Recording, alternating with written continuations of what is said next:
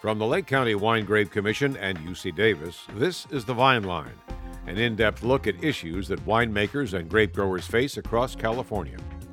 In this episode, we take an in depth look at trunk diseases. Our speaker is Kendra Baumgartner, who's an adjunct professor at the University of California and a research plant pathologist at the USDA ARS. At a forum held in Lakeport, California in the spring of 2019, Professor Baumgartner spoke about diagnosing trunk diseases and treating them once a diagnosis is established. Every vineyard in California will eventually become infected by one or more trunk diseases.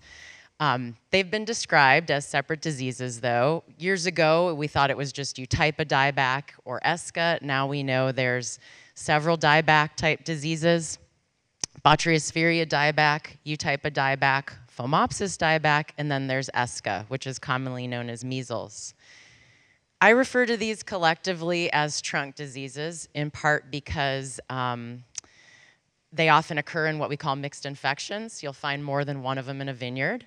Um, also, they all collectively attack the permanent woody structure of the vines. That's not just the trunk, but also the cordons, the spurs, the canes. Um, and the other reason I refer to them to collect collectively as trunk diseases is that use the same management practices for all of them. So you're not really, there isn't really one practice that necessarily works better against one or the other.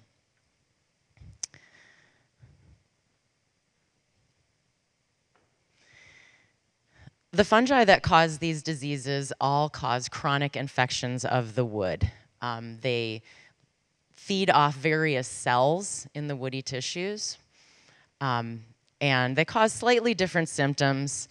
The dieback type diseases, which I refer to them as Botryosphaeria dieback, Eutypa, and Phomopsis diebacks, I call these the dieback type trunk diseases. They all cause wood cankers that are various shapes and sizes. Um, and then ESCA is a little bit different in that it causes these black spots. And I'll show you a couple different pictures of these. There's a little bit of delay here after I press this button. So bear with me. Yes. Oh, okay. What, I can't just keep it in my pocket and get it to work? All right, there we go. An important part of the disease cycle for trunk diseases is rain.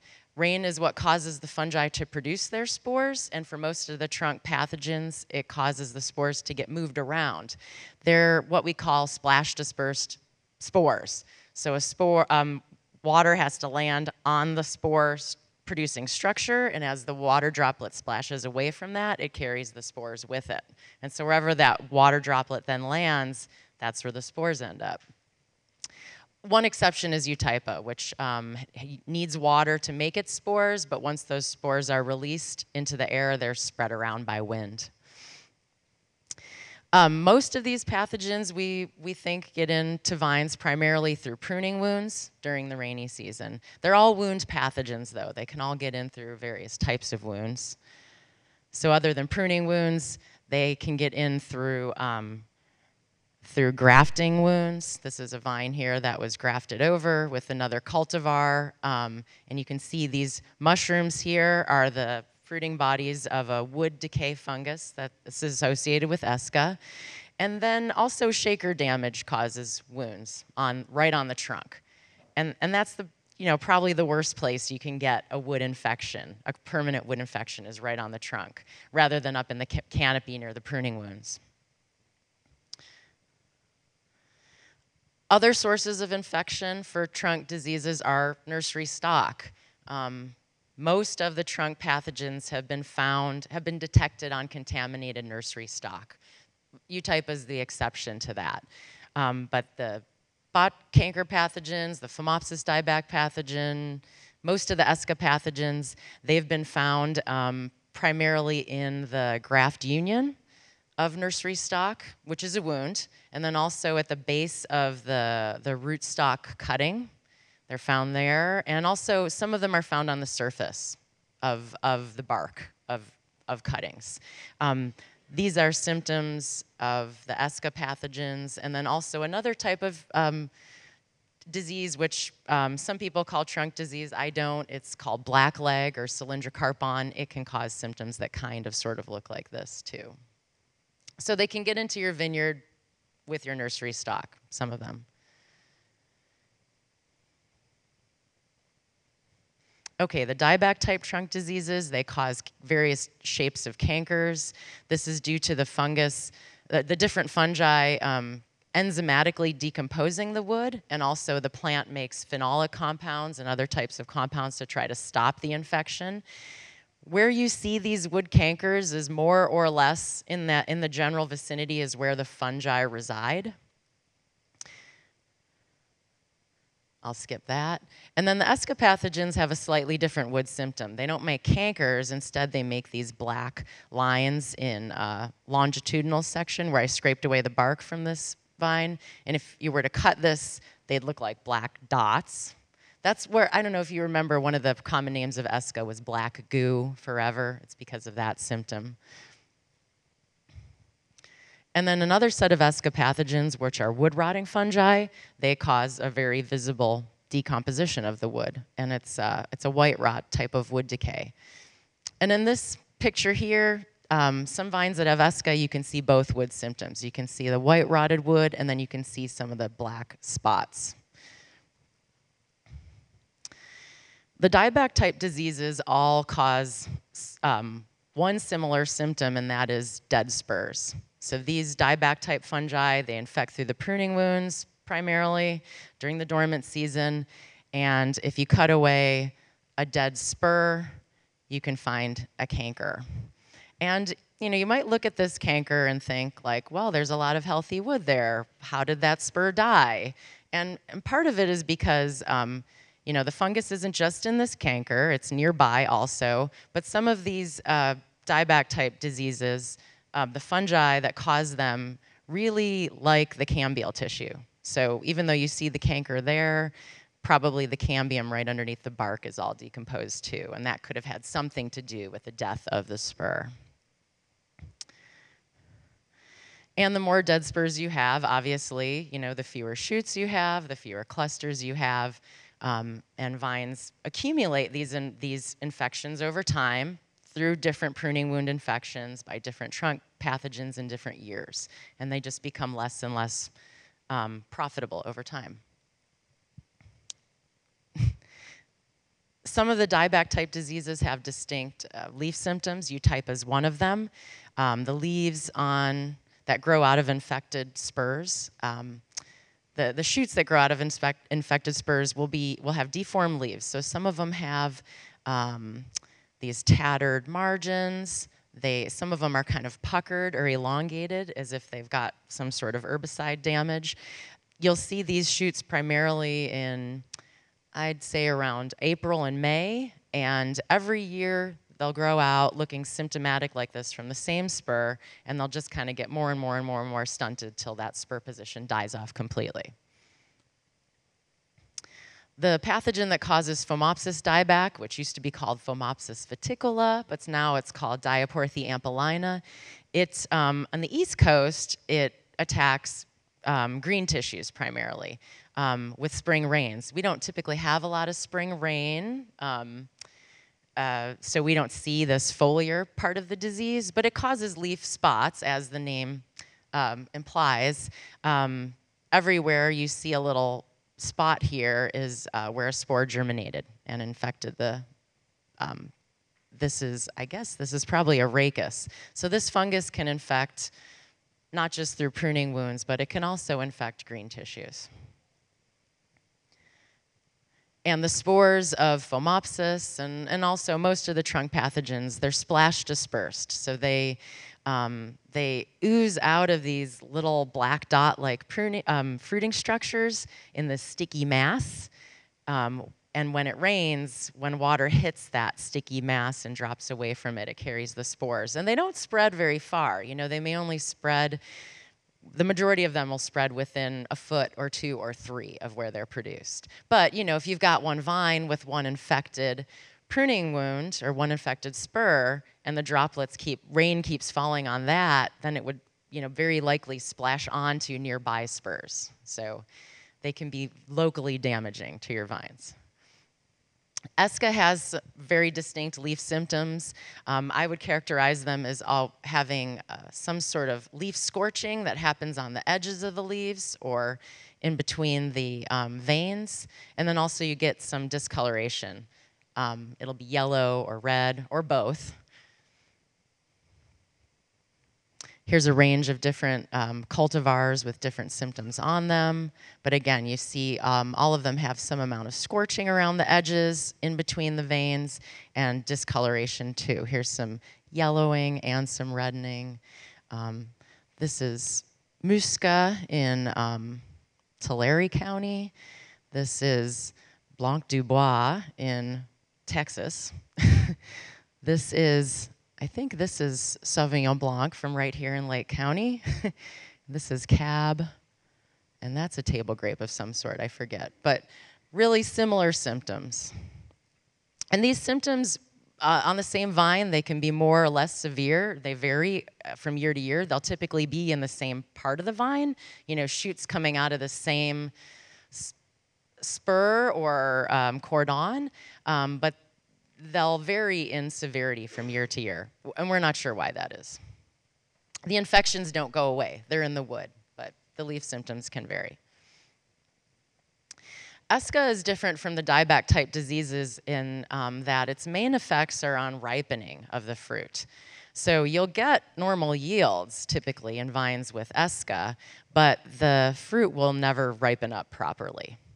And um, that can be very visible, you know, you never get the coloration you're expecting, or even from fruit on symptomatic shoots, um, you know, from all the standard measures you can take quickly for fruit quality, Brix, TA, everything, they'll, they'll never reach what you want them to reach, typically. Um, ESCA can also cause, and this is a problem for table grapes, it can cause spotting on the fruit.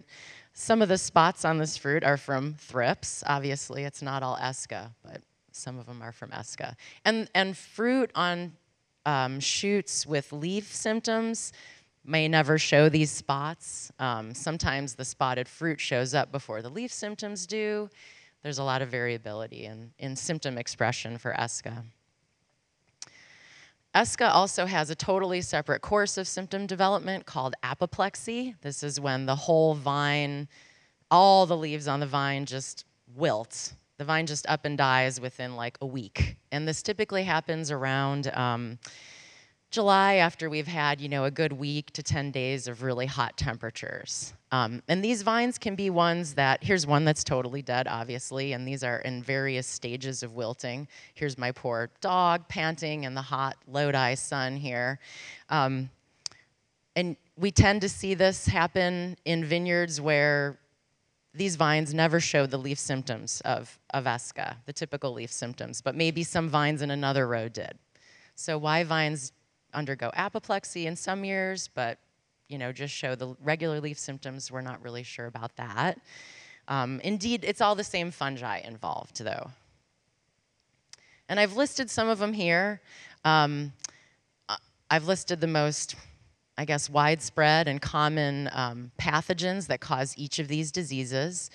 Um, and for some of these diseases, there's multiple pathogens that cause them. Um, the I don't think it's really important for you to know the names because they're constantly changing, it seems. and also, like I said, you manage them all in the same way. So now I'd like to talk about management.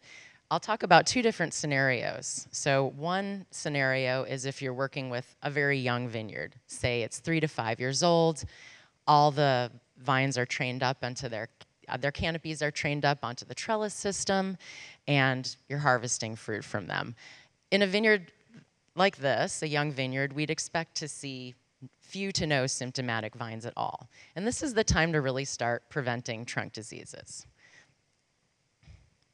The preventative practices that have been shown to work in various field trials, both in California and other Mediterranean climates around the world, are delayed pruning, double pruning, and applications of pruning wound protectants we um, none of these none of these practices is a hundred percent. You're never going to pre prevent infection of every single pruning wound in your vineyard from every pathogen in every year. But the idea is to minimize those pruning wound infections, to reduce the disease risk. Because, you know, once that wound is infected, if that, if that fruiting position dies, then you're, ne- you're never going to get that, the, those shoots back. One of the most important things about managing or preventing trunk diseases is not pruning when it's raining. I said before the, the spores come out with rain, so if you're cutting open the wounds, you know that's a great it's a great scenario for the pathogens, not so much for you. Studies that have been done on the susceptibility of pruning wounds to infection after pruning show that in general, if you prune early in the dormant season, say in December, those wounds can stay susceptible for three to four weeks. Whereas if you prune close to bud break in March, it's just a couple of days. So the idea would be to prune as late as you possibly can. So in December, also, we tend to have more rains, so that makes it also a bad time to prune. Um, but yeah, pruning as late as possible is always a good, a good idea, if you can. A whole other approach is by putting on an application of a pruning wound protectant. And pruning wound protectant is a term I use to apply to anything you're putting on after you prune to try to minimize infection, minimize the risk of infection. Um, there have been a number of studies done in California. We've done some studies in our own lab. There's been some published overseas in South Australia and also in um, parts of Europe. And consistently, those show that the material that seems to be the most effective against most of the trunk pathogens is topsin or thiophanate methyl. Um, second to that is pyraclostrobin um, for, for table grapes, it's called Pristine, and it's a slightly different formulation than for Merivon, which is used for wine grapes. And then the B-lock, or boric acid paste, has been tested and it seems to be pretty effective against Eutypa, but it's never been tested against any of the other trunk pathogens. And then the idea would be if you're using these, they wash off the pruning wounds. So, you know, if you're applying, if you're pruning early in the dormant season, putting on a pruning wound protectant, and it's raining a lot, they're not going to bring you a full level of efficacy that you might want for a full month or so. So if you could prune as late as possible, then put it on an application before it rains, that's the best strategy. And I think most people probably do that. Um, again, the idea with the dieback type trunk diseases is, you know, they kill off spurs over time, and the more vines you end, end up having in your vineyard that look like this, um, obviously that's a bad thing. So you want to keep that from happening. Um, I've worked with an economist, Jonathan Kaplan, who's at Cal State Sacramento, to kind of model how, um, how uh, when is the best time for timing preventative practices. And I'll go kind of quickly through these slides. Um, so the idea is that over time, um, as your vineyard ages, the vines accumulate infections, and there are more and more symptomatic vines over time. And it seems that around year 10 is when you're first starting to see the first symptomatic vines appear in the vineyard. Between years 10 and 15, however, the percentage of these symptomatic vines really increases dramatically. It's not because they're more susceptible during this time. The infections are happening early on. It just takes multiple years for these symptoms to appear. The wood cankers grow very slowly, the leaf symptoms happen very slowly, and then death of the spurs happens very slowly. So the idea would be to um, try to prevent trunk diseases here when the vineyard's young, and then when you do end up having ones that are infected, retraining the whole top of the vine using a pra practice called vine surgery, or also trunk renewal. Um, I'm going to skip through some of these. Okay. And then I'm going to talk about um, quickly vine surgery. For, so for a long time, I never talked about vine surgery. I thought there'd be no scenario under which it could be cost effective, um, but our economic analyses suggest otherwise. So I'm talking about it again. Um, in a mature vineyard, obviously, you've all managed, I'm sure you've managed mature vineyards, there's vines with trunk disease. So preventing trunk disease on them helps because you're preventing infections of all the new pruning wounds you're making each year. But it doesn't get rid of the infections that are already there. So the way you do that, you hack out infected wood and retrain a whole new vine. That's what I'm calling vine surgery. so some people do this kind of piecemeal with the tops of the vines, you know, cut out a part of the cordon with some dead spurs, lay down a new cane, and call that a new cordon. This could work for a couple of years, but often eventually those new pieces of the canopy start to show symptoms because the infections are deeper down. So one more drastic approach is to chainsaw off the vine at the base of the trunk above the graft union and retrain a whole new canopy. This is a vine that we did that to right here in Lake County, and this is the shoot that we did this about a year ago. Um, and this is the shoot that grew, and I think I took this picture in, I want to say, at, it was it was after harvest, so I want to say it was October. So that's the whole. That's one shoot that's formed a whole. That's starting to form a whole new vine. This vine has a fully functional root system, and so this approach can be good to get a fully productive vine up and functioning again. Most of the, this, this approach can work because most of the infections are up in the canopy. They're not typically down in the trunk.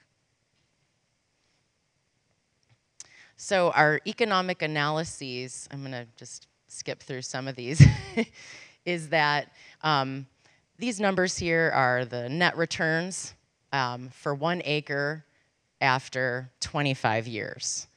Um, and so if you're using, let's say, Topsin applications every year, and you start them in year three, four, or five, and they're only protecting half of your pruning wounds, after 25 years, this would be, this would be your cumulative net returns on a per acre basis. This is if you start using Topsin in year three. This is if you wait until year 10. You end up losing money after 25 years. So it's a, it's a bad situation. If you're using vine surgery only, and you perform this on all the symptomatic vines in the vineyard in year 11, 12, 13, 14, or 15, all of these numbers you'll notice are all they're all positive numbers. Um, so this this approach using vine surgery alone can be a pretty effective way to manage trunk diseases in the long run. I don't show numbers for year 16 and on because those are all negative. And I don't show them from year 10 and up because there's not enough symptomatic vines in the vineyard to make it worth your while. And then lastly, this is what happens if you combine these two approaches. You start preventing trunk diseases using Topsin in years three, five, or 10. And then once some of the vines get symptomatic, which, which happens, infections happen, um, you perform vine surgery once in any of these years. You'll notice all the numbers are positive meaning that combining these approaches is a good strategy. So prevention early on, vine surgery later, given that some infections will happen. And the difference between um, which year you do this in doesn't seem to matter so much if you're starting preventing early on. Um, if you're waiting, though, till year 10, there can be a big difference.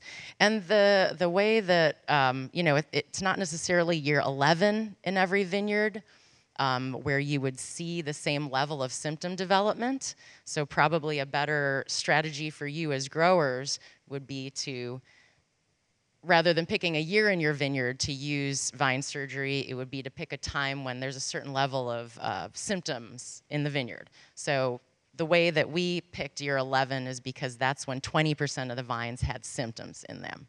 And year 15 is when 75% of the vines had symptoms in them. So performing vine surgery once in between those kind of levels of disease infestation is, could be cost effective in the long run. And then I think I've got a summary slide here saying that the preventative practices um, are a good strategy if you do them when the vineyard's young. Um, if you are using both, if, if, if you have symptomatic vines in your mature vineyard, you're trying to figure out what to do with them, vine surgery is a good option, but don't wait till the vineyard is totally obliterated and every single vine has a symptom. Do it as soon as possible. and you can start as soon as only 20% of the vines have symptoms. Thank you. In our next program, Dr. Andrew Walker talks about GRN rootstocks and their advantage in fighting disease. The Vine Line is produced in association with the Lake County Wine Grape Commission, the UC Davis Department of Viticulture and Enology, and the UC Cooperative Extension. I'm Bill Grudy. See you next time.